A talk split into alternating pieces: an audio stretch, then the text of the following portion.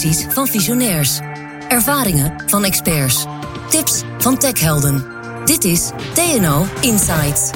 Wij praten met TNO-experts over hun vak en de maatschappelijke vraagstukken waar zij aan werken.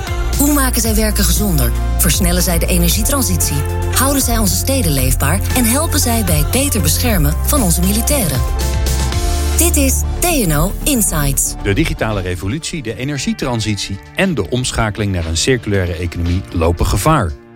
Onze arbeidsmarkt zal de bottleneck vormen voor de snelheid van deze enorme veranderingen. Ik ben Glenn van den Burg en in deze reeks van 5 podcasts ga ik samen met TNO-experts op zoek naar de oplossingen. Grote veranderingen zoals de energietransitie vragen om specifieke kennis en vaardigheden. Hoe match je vraag en aanbod als diploma's en werkervaring steeds minder houvast bieden? Over dit vraagstuk praat ik in de 3e aflevering van deze reeks podcasts met Judith van Heeswijk, programmamanager Ontwikkeling, Scholing, Arbeidsmarkt bij Techniek Nederland, en Joost van Genabeek, senior onderzoeker Skill-Based Arbeidsmarkt van TNO. Join the innovators.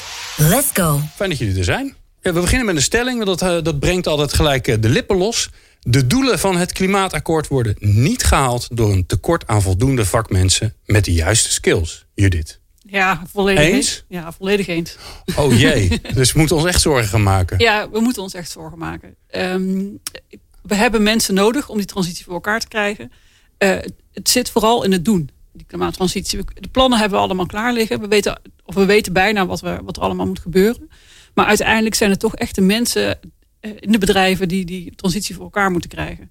Ik ben van Techniek Nederland. Dat is de sector van de installatietechniek. Onze mensen zitten in heel veel bedrijven en in heel veel sectoren. Zowel in de industrie als de gebouwde omgeving. Als in de renovatie en de utiliteit. Dus overal waar het stroomt en waar het gas stroomt. Waar het water stroomt. Waar de elektriciteit is.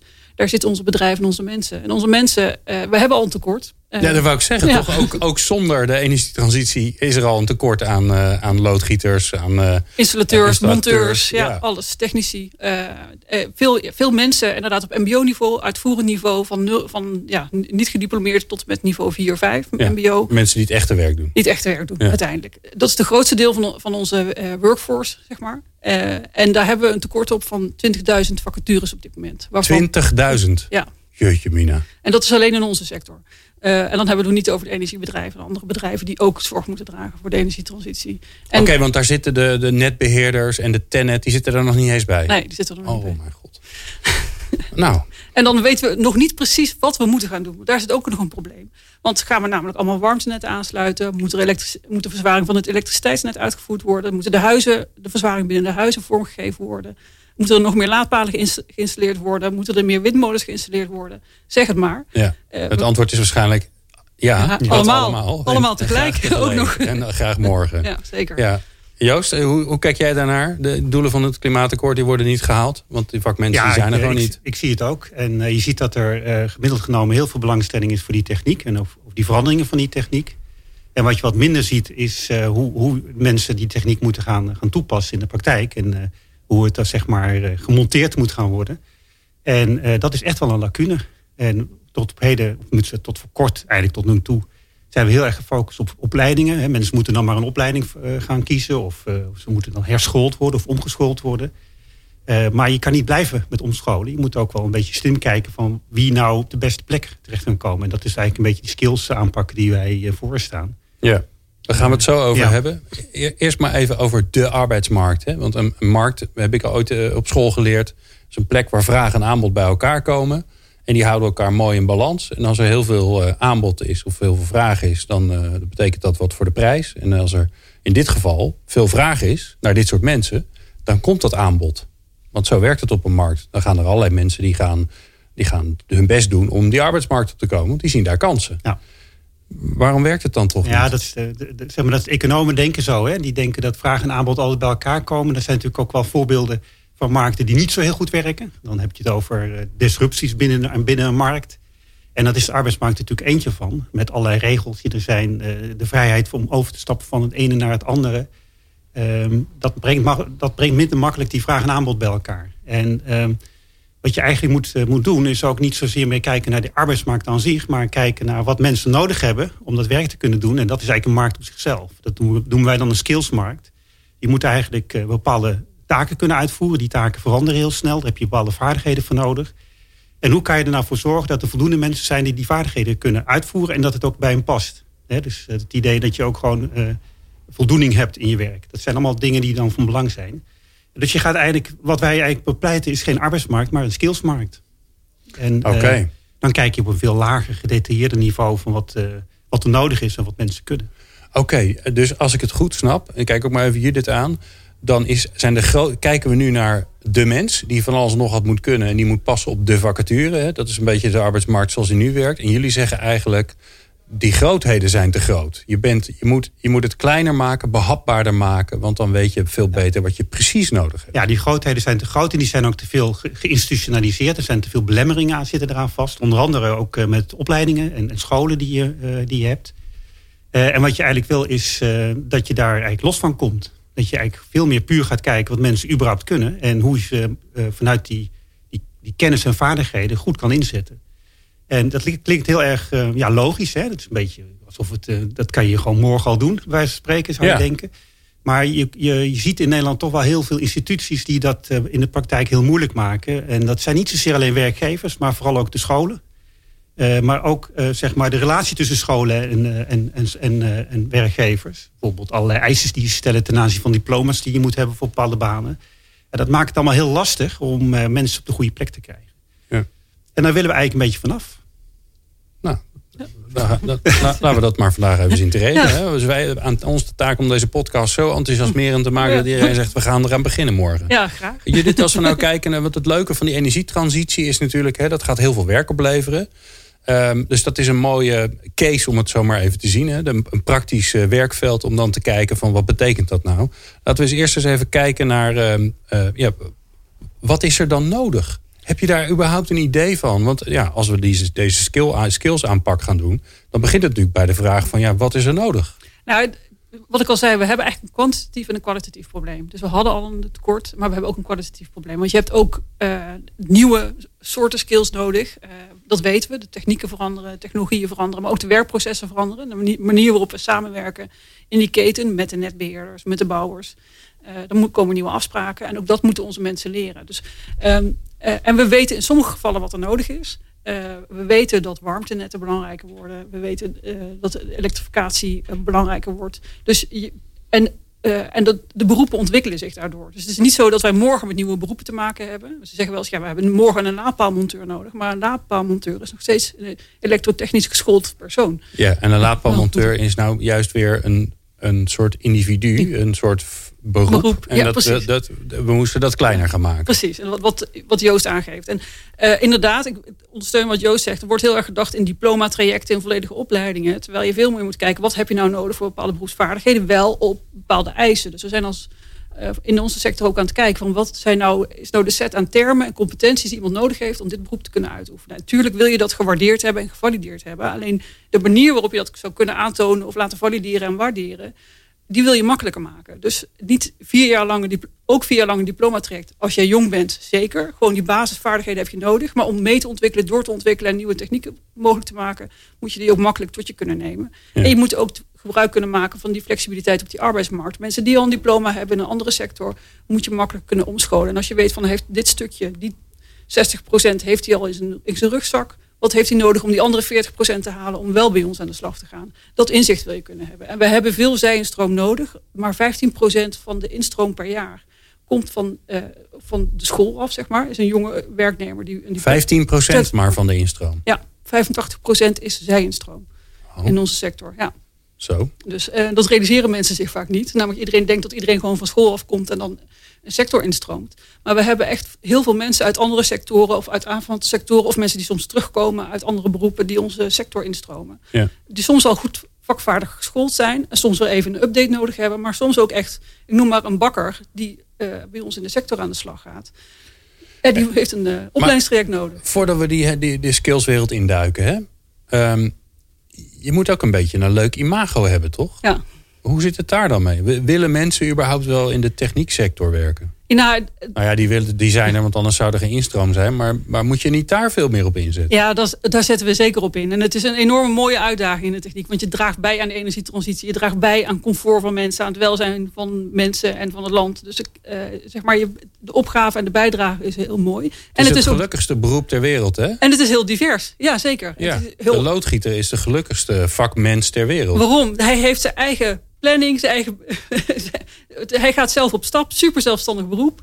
Er is een probleem, je lost het op. Iedereen inderdaad. Is weer blij. Ja, dus de mensen hebben het weer warm of kunnen weer douchen. Ja, dus het is heel divers wat we doen. Er zijn ook mensen bij ons die inderdaad in een fabriek de installaties onderhouden. Of op andere locaties of in een ziekenhuis. En mensen die gewoon inderdaad op stap zijn de hele dag. En alle mensen gelukkig maken. Of aan projecten werken of op bouwplaatsen werken. Maar stel je voor, dat heb je geregeld. Dus er komen enorm veel mensen die willen allemaal de techniek in. En waarom is die skills aanpak dan zo... Waarom gaat hij dan helpen om te zorgen dat er meer mensen op een nuttige manier die sector in kunnen? Omdat het makkelijker wordt om te zien wat iemand nog moet doen. Je hoeft niet iemand helemaal een heel traject te laten volgen. Maar je kunt inderdaad modulair of flexibel kijken. Wat heb jij nog nodig om in ieder geval aan de slag te kunnen in onze sector? En dat kunnen we meestal vrij snel regelen. Daar hebben we al ervaring mee. Maar vervolgens ook te kijken wat heb je nodig om echt beroepsvaardig te worden. En niet een heel MBO-traject nog eens te volgen of wat dan ook. Dus dat maakt de mobiliteit op die arbeidsmarkt en ook de weerbaarheid op de arbeidsmarkt veel beter. En dan heb ik het nog niet over...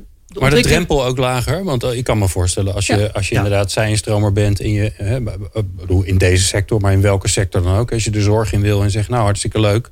maar je mag eerst 4 jaar de schoolbanken in bij een mbo. En nu zit trouwens, by the way, naast mensen van 18. Wij leiden al heel veel duaal op. Dus het is vooral dat je heel snel kunt laten zien... van deze vaardigheid heb ik nu behaald... Op een heel makkelijke manier. Dus je wilt gewoon makkelijk kunnen aantonen. En daardoor snel weer door kunnen eigenlijk. Ja. Oké. Joost, die skills aanpakken. Neem ons eens even mee. Waarom is die zo anders dan wat we... Want ik zit ook de hele tijd in mijn hoofd. Ik denk, we hebben toch ook die competenties, verworven competenties. En dan kon je daar weer je diploma mee samenstellen. Ja. Maar het is toch anders? Nou, het is wel een beetje vervolg daarop. En de EVC was natuurlijk... is qua opzet een heel aardig instrument... Waar niet dat het voor heel veel gebruikers best wel lastig is. Want je moet ontzettend veel regelen. Er moet heel veel geaccrediteerd worden. En dus in een praktijk maken er niet zo heel veel mensen gebruik van. Dus wat je eigenlijk wil is een EVC-systematiek makkelijker toepasbaar krijgen. En ook wat flexibeler krijgen. Het is natuurlijk echt wel weer gebaseerd op het onderwijs. Hè. Je streeft naar een volledige kwalificatie bij een EVC. Terwijl dat werk verandert zo snel dat vaak helemaal geen... Ja, dan heb je geen tijd voor om dat voor elkaar te krijgen. Hè? Dus je moet eigenlijk voortdurend je aanpassen aan die kennisvereisten die er zijn. En dan is een diploma gewoon niet zo handig. Dat is gewoon een vertragende factor. En wat die skills nou aanpak zo aardig maakt... is dat je dus veel meer op een detailniveau kan kijken. En dat maakt het mogelijk om mensen natuurlijk... veel gerichter in te zetten, maar het maakt het ook mogelijk om mensen beter aan de slag te houden. Hè? Dus dat je ze beter blijft plaatsen. Omdat ze kunnen zich beter wapenen op die veranderingen die op die arbeidsmarkt voortdurend aan de gang zijn. Ja, waarom is dat? Want ook die skills veranderen toch continu? Ja, die veranderen zeker. Alleen we weten uit onderzoek dat de mensen het meeste leren door het werk zelf. Hè? Door het werk uit te voeren in de praktijk. Dus dat het hele informeel leren en dergelijke. Ja. En daar wil je eigenlijk zoveel mogelijk gebruik van maken. En door middel van die skillsaanpak krijg je veel beter inzichtelijk wat je nou precies nodig hebt om dat werk te kunnen doen. En wat er nou precies ook verandert aan het werk. En wat er dus ook verandert aan jou. Aan de vaardigheden die je moet hebben. Dus het maakt het eigenlijk mogelijk om dat leven lang ontwikkelen... veel beter te ondersteunen. Niet zo dat je 1 keer in de 10 jaar een cursus volgt... of 1 keer in de zoveel jaar... maar dat jij continu erop gefocust bent van... dit is iets wat aan het veranderen is. Ik hoef daar niet meteen een cursus voor te volgen... maar laat ik eens even kijken of ik dat wel ook voor elkaar kan krijgen, deze klus. Ja. Want deze techniek ziet er toch wel wat anders uit. En die oriëntatie zou je heel graag willen krijgen. Geef eens een voorbeeld van zo'n skill. Hè? Want dan hebben we ook een beetje het gevoel van hoe gedetailleerd is het dan. Dus als we het dan hebben over die energietransitie... en iemand moet een warmtenet aanleggen... of neem het voorbeeld maar wat je zelf hebt... want anders dan wordt het wel heel complex. Maar... die installaties zijn steeds meer computers aan het worden. Hè? Vroeger waren installateurs ook wel mensen met de sleutels... en het smeren op hun pakken en zo, dat soort dingen. En het is steeds meer gewoon dat ze bezig zijn om te testen... en om de installatie... de ICT of de IT-ondersteuning van die installatie te onderzoeken. Dat is gewoon een heel ander soort werk. Dus je kijkt ook heel anders naar je apparatuur op deze manier. Ja. Dus je zal ook wat meer vaardigheden nodig hebben rondom kennis van ICT's natuurlijk, maar ook gewoon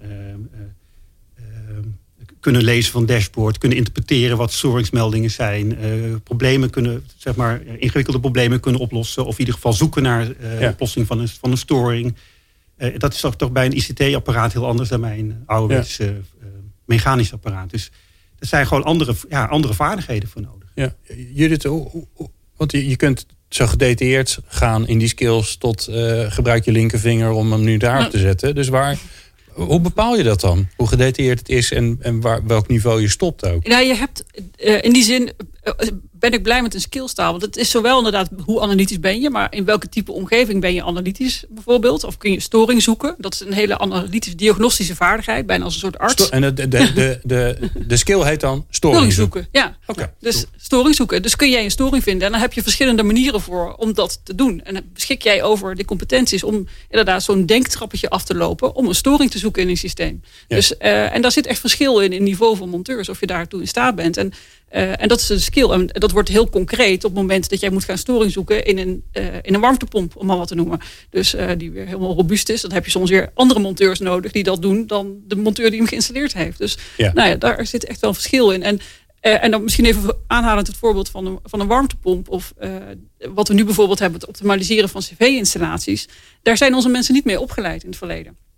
Dus die hebben nooit een hele grote groep heeft nooit een warmtepomp gezien in zijn carrière tot een aantal jaar geleden. Dus we hebben een hele grote bijscholingsactiviteit moeten doen in de branche om te zorgen dat die bijscholing en die competenties voor het installeren van warmtepompen voldoende aanwezig zijn, of voor het optimaliseren van cv-installaties. Ja. Dus ja, maar dat is mooi, hè? Want storing zoeken, dat zie ik voor me. Ja. En de vraag is dan, kan iemand dat? Ja. Oké. Dus dat betekent natuurlijk ook dat dat werk helemaal in stukjes uitgerafeld moet worden. Gaan jullie dat dan doen? Wij doen dat zowel als branche als dat het landelijk, zeg maar, een taal is waar we op kunnen aansluiten. Want het is natuurlijk een heel technische taal waar wij mee werken.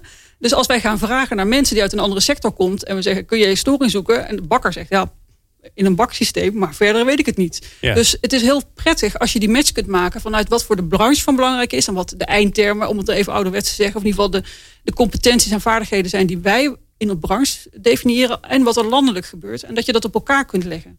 Dus waardoor je dus mensen naar je toe kunt halen, of in ieder geval kunt vergelijken van, hé, jij past hier, want je hebt deze en deze skills in je bagage, in je rugzak. Dus wij kunnen iets met jou.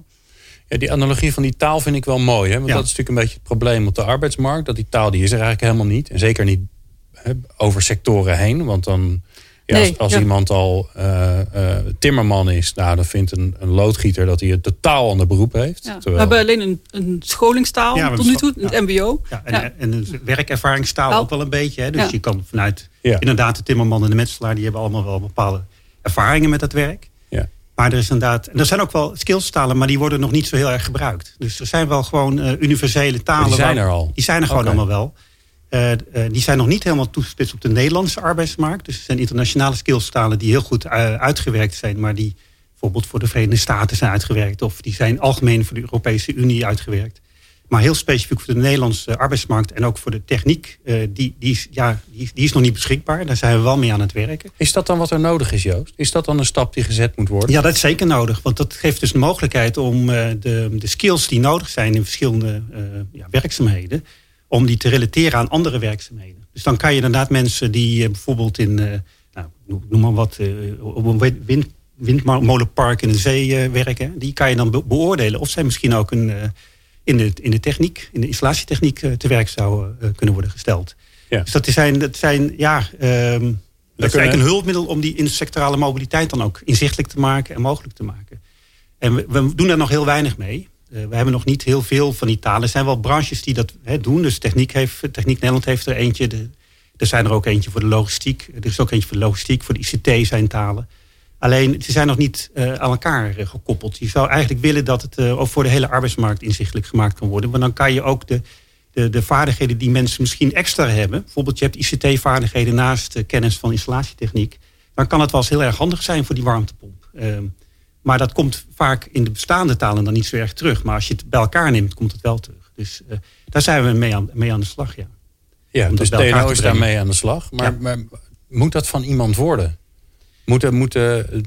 Ik noem maar iets raars, de arbeidsinspectie of het ministerie van Sociale Zaken, moet die zeggen, wij gaan die taal ontwikkelen, want die is nodig om die arbeidsmarkt fluïde te maken, zodat dat gewoon veel soepeler loopt dan dat het nu loopt. Nou, we willen nog niet zozeer dat het dwingend wordt opgelegd. Hè. Dat is gewoon je faciliteert in feite. Ja. Het is wel belangrijk dat het ergens ondergebracht wordt bij een organisatie die dat groot onderhoudt, want die skills zullen ook voortdurend veranderen. Hè. Dus je moet het ook dynamisch maken, zo'n taxonomie heet het eigenlijk, een skills taxonomie.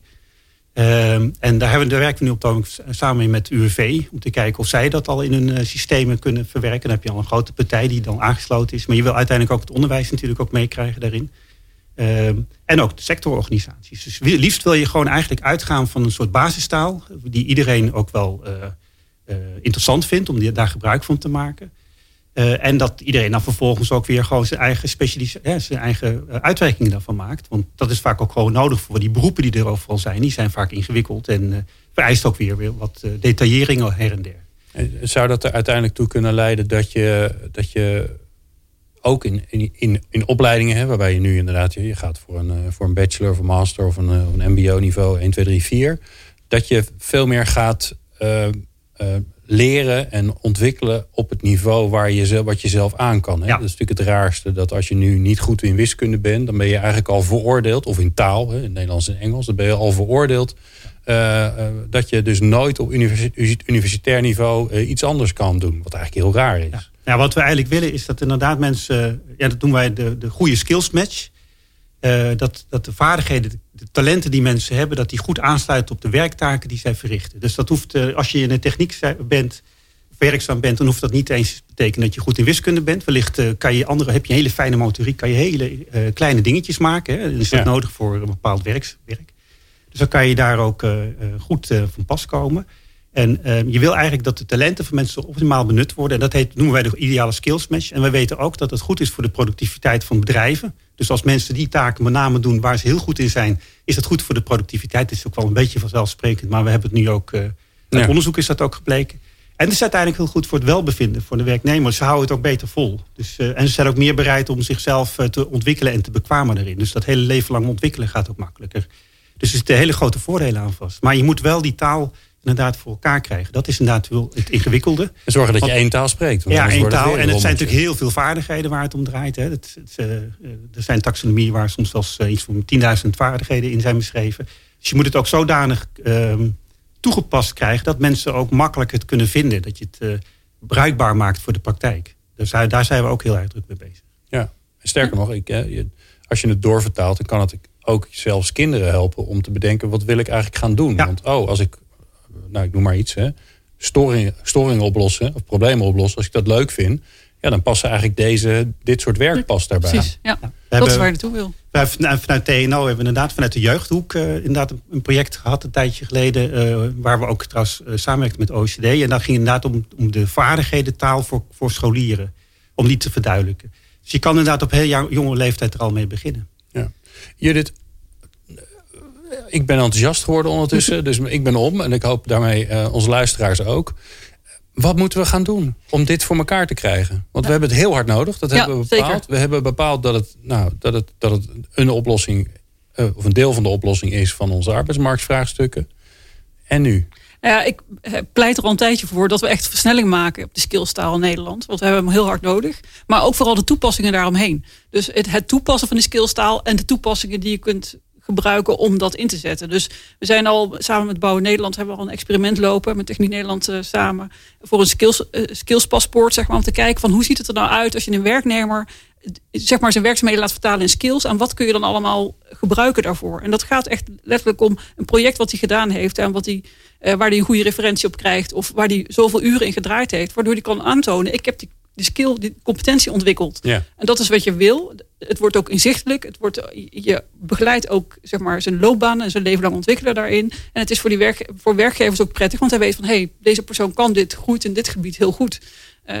Wat kan hij nog meer? Waar kunnen we in doorontwikkelen? En we hebben het ook nodig, want de techniek en de processen veranderen ook continu. Dus je moet ook inderdaad wel inzicht krijgen in wat je mensen kunnen. Ja, want dat is nodig voor die energietransitie om de versnelling te kunnen maken. Nou, en het interessante is natuurlijk dat het, dat snap ik nu eigenlijk pas. Het ondersteunt ook nog eens een keer het feit dat er geleerd wordt in het werken. Absoluut. In plaats van, want leren is ook iets wat vinden heel veel mensen onderrekenen eigenlijk dat is leuk, eerlijk gezegd een van mijn grootste zorgen in het hele bijscholen wat we nodig hebben, ook voor die energietransitie. Dat namelijk als ik ga zeggen tegen onze monteurs, joh, je moet naar school, je moet dit gaan leren. Nou dan, alsjeblieft niet.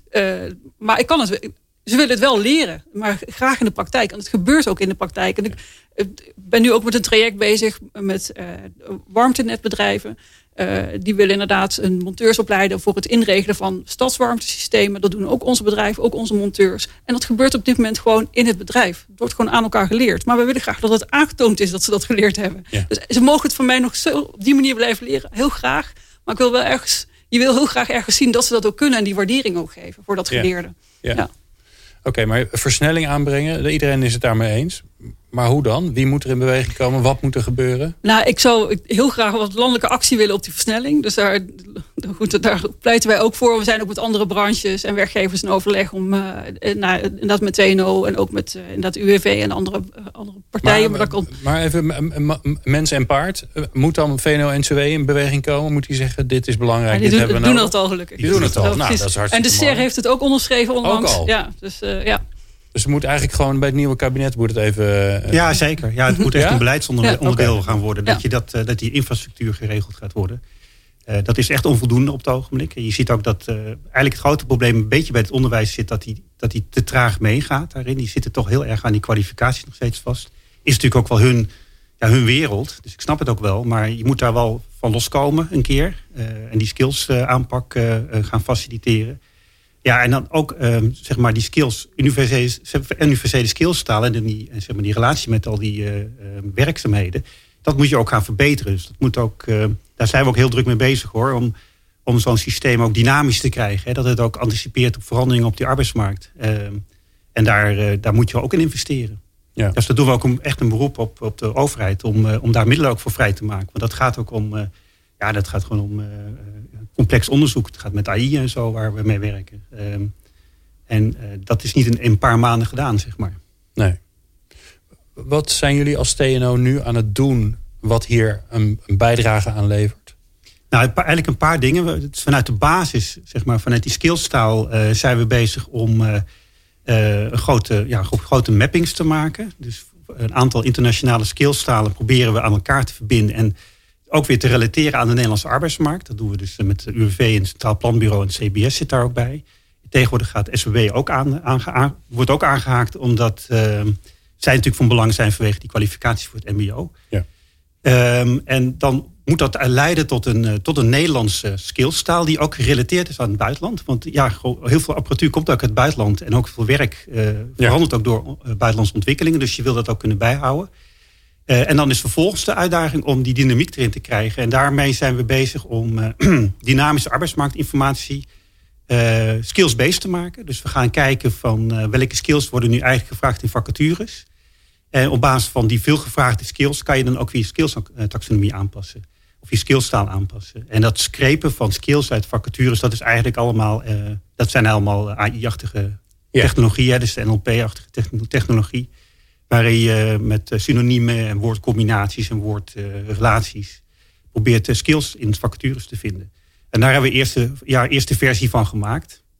En het derde punt wat dan van belang is, is dat dan dat hele skills denken ook een beetje, zeg maar, dat het niet discriminatoire is. Hè, dat het geen onderscheid maakt tussen allerlei groepen op de arbeidsmarkt. Want dat zie je dus wel in vacatures ook terugkomen. We willen er eigenlijk een faire informatie van maken. En dat betekent dat we de bias uit gaan halen. Dat gaat ook via AI. En die skillstaal wil je uiteindelijk toepasbaar krijgen. En daar heb je instrumentarium voor. Daar doen we ook het een en ander voor. Onder andere voor het skillspaspoort. Maar ook voor instrumenten waarbij mensen zich kunnen assessen op basis van skills en vaardigheden. Dat is dan de paskamer die we hebben gemaakt. Er zijn allerlei tools die we in de praktijk willen gebruiken voor werknemers, werkzoekenden en werkgevers om dan zeg maar hun bewustzijn over de vaardigheden die nodig zijn voor het werk te vergroten. Ja. Judith, Is het dan nu al mogelijk? Hè? Want ik hoor het verhaal van Joost en dan denk ik... goh, er moet een hoop werk gebeuren, zeg maar, om te zorgen dat de infrastructuur staat. Hè? Dat het allemaal klopt en dat die taal goed werkt.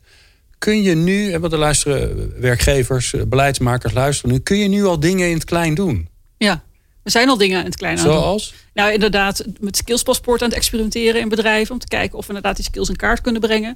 We zijn al bezig met kleine opleidingstrajecten... om ook meteen die competentiedefinities goed te maken... en in te passen in onze eigen branchestructuur. Maar die gaan we ook matchen op inderdaad de skillsstructuur. Dus waardoor... En we zijn ook bezig inderdaad met, zoals wat Joost net aangeeft... de paskamer, met die assessments van mensen die buiten de sector komen... om te kijken van hoe pas jij in onze technische beroepen. Ja, dus, en wat heb je al, wat neem je eigenlijk al mee? Want dat maakt natuurlijk de drempel ook weer een stuk lager. Absoluut, als je zegt van, joh, weet je zit al op 80%. Ja. Dus waar doe je nou ingewikkeld over? Kom erbij. Ja, precies. Dat is wat je wil. Nou, we begonnen een beetje zwaar. Hè? Ja. We begonnen een beetje zwaar. Energietransitie, gaat het allemaal wel lukken? Want die arbeidsmarkt werkt niet mee. Maar er is licht aan het eind van de tunnel. Ook al is er nog wel een weg te gaan, volgens mij. Ja. Judith van Heeswijk van Techniek Nederland en Joost van Genabeek van TNO. Bijzonder bedankt voor het delen van jullie wijsheid. Dit was de derde podcast in een reeks van 5 over de arbeidsmarkttransities. Alle afleveringen zijn te vinden in jouw favoriete podcast-app bij TNO Insights. Wil je meer weten over de skillsbenadering? Ga dan naar tno.nl of neem contact op met Joost van Genabeek.